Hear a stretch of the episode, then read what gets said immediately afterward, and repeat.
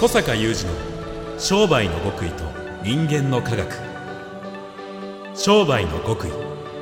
それは人の営みの秘密。人間の科学。それは商売に通ずる扉。ここでは学術研究と現場実践を併せ持った小坂雄二独自の視点からあなたの仕事と人生に役立つ情報をお伝えします。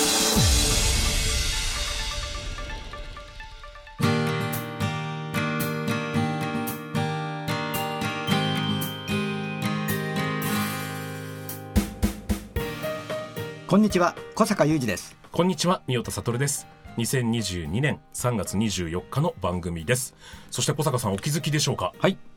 197回目のお。番組でもあるんですね。おということは。実は我々気づいてない間に。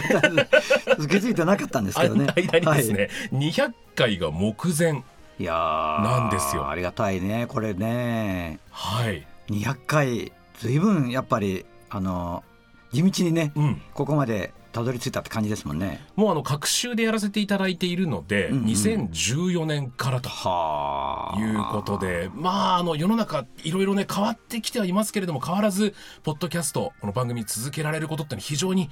嬉しいし、ありがたいことですよね。まあありがたいで。すね。はい。ですが、やはり、ここ最近でまた大きく世界の情勢も変わってきているということで、はいあの、商いをするという上でも、いろいろシビアな現実を突きつけられている方も多いとは思うんですが、ありますね。今、小坂さんは、その流れをどのように考えていらっしゃるのかというのを、はい。改めて伺ってもよろしいでしょうか？はいわかりましおた願いします。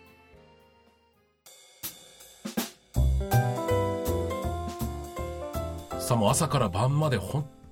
当に目まぐるしくうん。いろんなニュースが入ってきてと世界もかなり暗いムードにうん。今包まれていますけれども、そうですね。はい、小坂さんはこの時代今どのように感じていらっしゃいますでしょうか？まあ、ちょうどですね、はい。2020年からいわゆるコロナ禍うんというものに、えー見舞われてるじゃないですか、はい。まあ、日本もね、うん。でこれはこれでもうこの番組でも何度もお伝えしてますし、えー私が長らく主催してますワクワク系マーケティング実践会の会員さんにもこの2020年の3月ぐらいからね一つこう世の中がこうある例えるとすれば一つの列車のようなもので、うんうん。ある線路を走っているとすればですね、その線路が切り替わったと。はい。いうことを、まあ、お伝えし、えーそしてそれは未来の前倒前倒しであるしそこに新しい価値観新しい生活様式の社会が来るってお伝えしてるわけですけどもまたここでねこの社会情勢によってまた切り替わったと。うんいうことをちょうど今しきりに実践会の会員さんたちにはいろんな言い方でお伝えしている最中ですね。でまず切り替わったんだという認識が大事。うんうん。ですね。そして割と不可逆的なのでコロナの時も申し上げましたけれども、元には戻らないよと。うんうん。いう元には戻らない、うん。この元には戻らないかつうん。切り替わったと。うん。この認識が結構大事で,、はいでまあ、どう切り替わったかそれがどういう社会になりそれぞれの商いにどういう影響を及ぼすのかっていうのはもう本当に最後の枝葉はね非常に細かい話になっていくので、うん。まあ、会員さんたちとかなり時間を割いてですね、もうお伝えしてるのでここでまあ端的にあの話しづらい内容ではあるんですけども、はいまずですねもともと日本という国自体がですねやっぱそのもうこれは報道されているようにこう相対的には世界の中で相対的に国力が落ちてるんですね。うんうんで国力が落ちてるっていうのはまあ先般もですねあの日経で衝撃的な記事が出ましたけれども、はいその日本の円の購買力はいが50年前に戻ってしまったと。はいうん、だけどまあ衝撃衝撃ですよね。でもまあ日本の中で例えば私どもの会員さんっていうのはもうほとんど中小企業もしくは個人商店とか個人事業主っていったところですから、まあ、日本の中で、えーそんなに大規模でなく商売やってるとちょっと見えにくいその状況ってあるんですね。はい。まあ、日本では確かにえー物価も上がらないし賃金も上がらないしってもう昨今取り沙汰されてる問題があるんだけどどっちも上がってないので、うんうん。なんかこう一見平穏に見えるみたいなね、うん。ところがやはり実態としては別にコロナとか今回の社会情勢に関係なくすでにまあなだらかにね、うん。その国力が落ちていると。そこでこういう事態が起きるとやっぱり自分の商売においてそのそもそも国力が落ちていってる中で何が起きるだろうかっていう想像力を働かせないといけないよと。うん。まあ、例えばねもう一般的に報道されてることでいうと原油が上がるとか、うんうん。あ出てきますよね。はい。で小麦が上がるとかいうようなことがまあ報道されてますけどあの意外とね、まあ、私の周りに多い中小企業とか、えースモールカンパニーの方々っていうのはこう、まあ、日々いろんなことをやってるのでいろんなことやってるのでどういうことかというと例えば私どもの会員さんに、えーお漬物の、えー自家製のお漬物の製造小売の方おられますと。はい。でワクワク系活用して非常にまあ安定的にいい業績うんうん。ではあるんだけど、あの小さなお店切り盛りなさってるので忙しいんですね。自分で旬の野菜も仕入れてそれでこうどんな漬物つけようかって考えてつけてそれで店開けて接客もしてその他経営者ですから帳簿もつけて、なるじゃないですか。うん。でうちその他当然私生活のこともはい。あるし、うん。かつその中でワクワクの学びもやってるってことだからこう世界情勢のニュースを見てもこうそこまでこう思考が至らない。別に彼が至らないって言ってる話をしてるんじゃなくて、うんうん。一つの例えとしてね。意外と中小とかスモールカンパニーの方の方がこうそういう社会情勢の変化が自分の商いにどういう直接的な影響を及ぼすかってね至ってないんですよ。うんうんだけど小さな会社の方が翻弄されやすいのでうんやっぱり非常にまずまずもって会員さんたちに申し上げてること今日あなたにも伝えておきたいことはその想像力を働かせないといけないと。はい。社会情勢がねこう変わると。でまあ今申し上げたようにその想像力の一つのまあ向ける向ける先としてはですねとにかくもともと国力が落ちてるわけだから何かあったらとにかく原料上がったりするんですよ、うんうん。そもそもね、うん。だからまあ言ってみればこう仮初めの平穏っていうのかな、うん。世界全体の中で見るとだけどもう有事ですから、うん。そもそもコロナで有事になっちゃったんだけど、はい。コロナで有事のままさらに有事でしょ、うんうん。そうなるとですねこう例えばこう今例えば売り上げを作るっていう時にそのどうやってこう売り上げが作れるだろうかどうすれば売れるだろうかって考えてる人多いと思うんだけど、うん。なんかある日突然売るものがなくなるとかね。うんうんうんうん。だそういう、まあはい。想像ですよね。はい。想像。あまり明るい想像じゃないけど、えやっぱりその線路切り替わってるので、まあ、これ具体的には今後起こりそうなことって実はリアルにいっぱいあってすでにその兆しっていっぱい出てるんですけれどもまあそういうことなんですよ。で例えばねちょっと別の例で言うとあの呉服屋さんうちの会員さんたくさんおられてですねまあ非常に厳しい業界ではあるんだけども割とうちの会員さんの呉服屋さん元気な方が多いんですがやっぱりその中でもとりわけ元気な方のお一人がおっしゃってたんですけども今いい呉服をとにかく買ってると。仕入れ。ーはい。今。今。今とにかく買ってると。えだからあのちょっとコロナで、はい。なかなかそうお客さんとイベントやったりとかえね、え難しいので昨年昨年とね売り上げはそんなに楽な状況じゃないんですよ、うんうんでもとにかく買ってると、そうなんですね。うん。どうしてかっていうと、そ将来売るものがなくなるっていうね。はあ私は呉服が好きで呉服屋やってるので、はい。い、い呉服をその価値が分かるお客様にお届けする。でそのそのそのまあライフスタイルというか人生をみんなで楽しみたい。今本当にそういうことですごくいい感じのお店をいいお客様たちと地方でやっておられるんですね。でもそういうお客様のまあ眼鏡にかなういい呉服っていうのがこれからもこの順調に入ると思ってたらそうじゃないので持っとかないとなるほど。うん、それから作家の方ってのはおられるんだけど、はい。その作家の先生方が呉服を、まあ、染めたりね、はい。絵を描いたりされるための原料が入らないと。ああなるほど。だからその原料も買ってるの その人今ね。はあはあはあはあ。なかなか想像力がある方だなと思うんえですよ、あの古典のオーナーでうん。別に大きな会社やられてるわけでもないんだけど、えはい。やっぱりその想像力がうん。ちゃんと働いてると。うんで確かにねと。こう一方でどうしても商売をどうしていくかっていうとお客さんをどうやって増やすか売り上げをどうやって作っていくか、まあ、どう買ってもらうか、うんうん。どうすれば売れるかって考えがちだけどやっぱりここで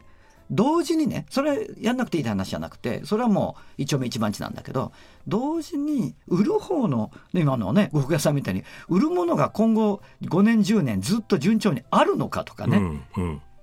でそもそも国力が落ちてる中でその原料が例えば自分たちがやってるものの原料が倍になったらどうするんだとか確かに。3倍になったらどうするんだとか、はもう仕入れられないぐらいの値段にうん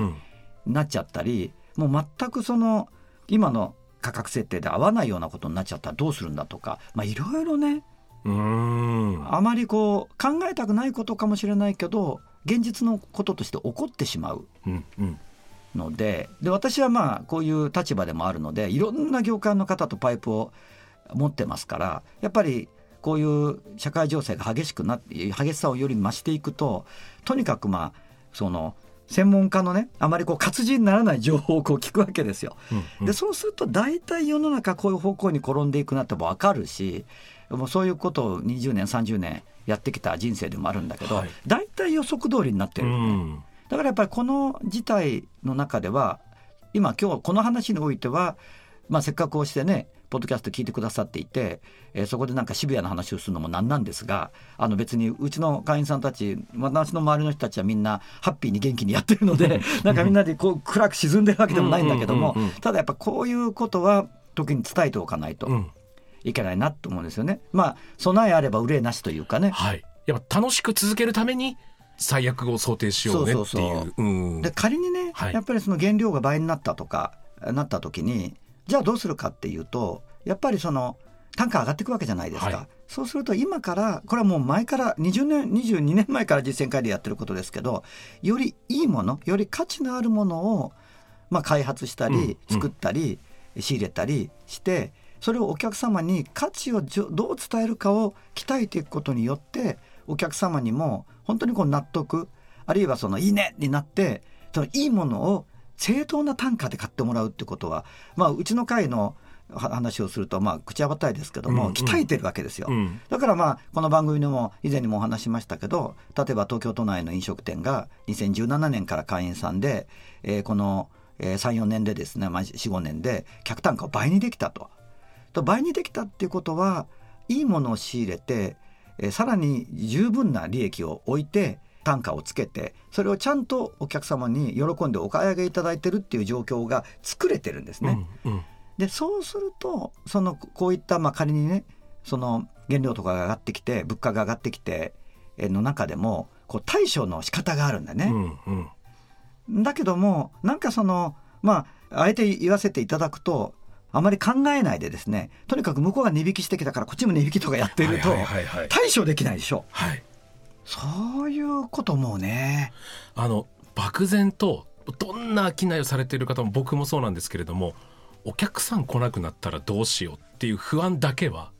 常にあるとは思うんですね。うんうん多分それを考えちゃうと辛いしそれに向き合うのが辛いからうんうんやっぱつい値段の方でなるほど。なるほど。あの、うん。僕の髪を切ってくださってる美容師さんが、うん。あの僕を切る時正規の値段の半額ぐらいでやってたってことが最近発覚してはあ。最初その値段たまたまサービスでやってたから言い出せなかったっていうんですね。はあ。で、みよたさんいつも来てくれるから、離れちゃったらどうしようと思ってって言うかならやめてって、その、あなたに切ってもらいたいんだから、そういうとこあるな。そういくらでもそれは商人の方々ね。払わせてよって僕は思っていても、その不安ってきっと拭えなかったんだろうなって胸を張ってよって僕は言いたいんですけれども、うんでも僕自身やっぱそういう不安もありますし、不安と向き合うというよりは、その、これから起こりうることとシンプルに向き合う。あそうそうっていうこそうそうとですよねそれはまあ確かにねうん。宮、さんおっしゃるようにそういう漠然とした不安と向き合うってことになるんだけども、はいまあ、それはね確かにすごく的を射た話で、まあ、そこを私どもの活動とつなげて言えば、はい。やっぱり我々ワクワク系マーケティングと称している、えーその完成科学マーケティングのあのまあ、1丁目1番地と2番地はですね、うんうんうんその顧客をいかにストックするか、うん。具体的にその今の文脈で言うと離れていかないような関係性を作っていくっていうのはやり方があるんですね。うん。ちゃんと私があの理論化した、はい。そしてもう膨大な成功事例があるやり方があってこれはもう手堅く自分にとって離れていってほしくないミュートさんのようなお客さんをうんうん。ちゃんといていただくためのやり方、うん。そしてもう一つはその価値創造活動といってその人にその価値あるものそ、まあ、例えば今の宮田さんの話で言うと宮田さんにとって価値あるものを提供できてるわけだから、うんうん。よりそれを提供するそのバージョンも上げていくとともに正当な対価を納得し喜んでお支払いいただけるようなやり方ってあるんですね。うんうんでこの2つのやり方を学んで慣れていくと、起こらないわけよ今みたいな状はいはいはい況が。なるほど。まあそのある意味今日の文脈で言うと不安に向き合えるんだよね。うんうんいやみんなその不安はあるんですよね。あの商売やってる私にも三代田さんにもあると。はい。だけどまあ向き合える。うん。だからストレスというよりはこうなったら嫌だからちゃんとこうしようっていそうそうそううそうそう。ところにちゃんと思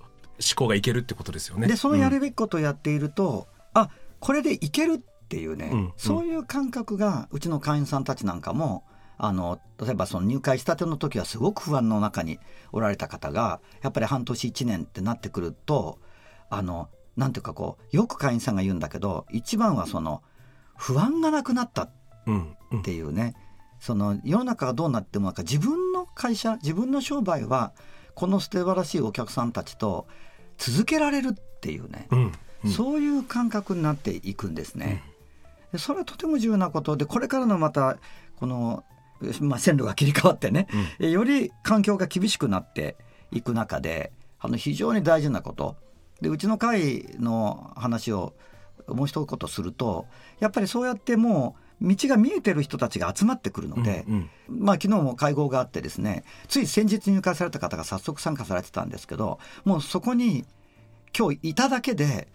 なんかもう違うと昨日までの自分の気分と違うみたいなね、そういうこともおっしゃってそうもそうなるじゃないですか、うん。だからそういう意味でもまた別に私どもの会に限らずそういう仲間そういう場とつながってないとやっぱちょっとねあの気がついたら自分が気分が落ちていて、うん。そしてなんか悪い流れの方に巻き込まれていくっていうところがちょっとまた色濃くなってる状態なので今日はちょっとやいささかねシビアな話ではありましたけれども、はい。ちょっとこここの機会にお伝えしておきたいところですね。うん。ただそれが決してなんかマッチョな思考でなんだよそこで食いしばって立つんだよみたいなことではなくあそうそうそれはね 私たちは少なくともやってなくて、っていうことなのやっぱりワクワク系ですからね、はい。あのまさに昨日の会合も、まあ、めちゃめちゃこうほんわかしたねん。温かい話に花が咲いたですね。あじゃあぜひちょっと今日もう時間が迫ってますので、はい。次回はあそのほんわかしたほんわかしたお話をリクエストしてもよろしいでしょうか？春めいたいい話をしましょう。はい、お願いいたします。ありがとうございます。小坂雄二の商売の極意と人間の科学。ここまでのお相手は小坂雄二と三代田悟でした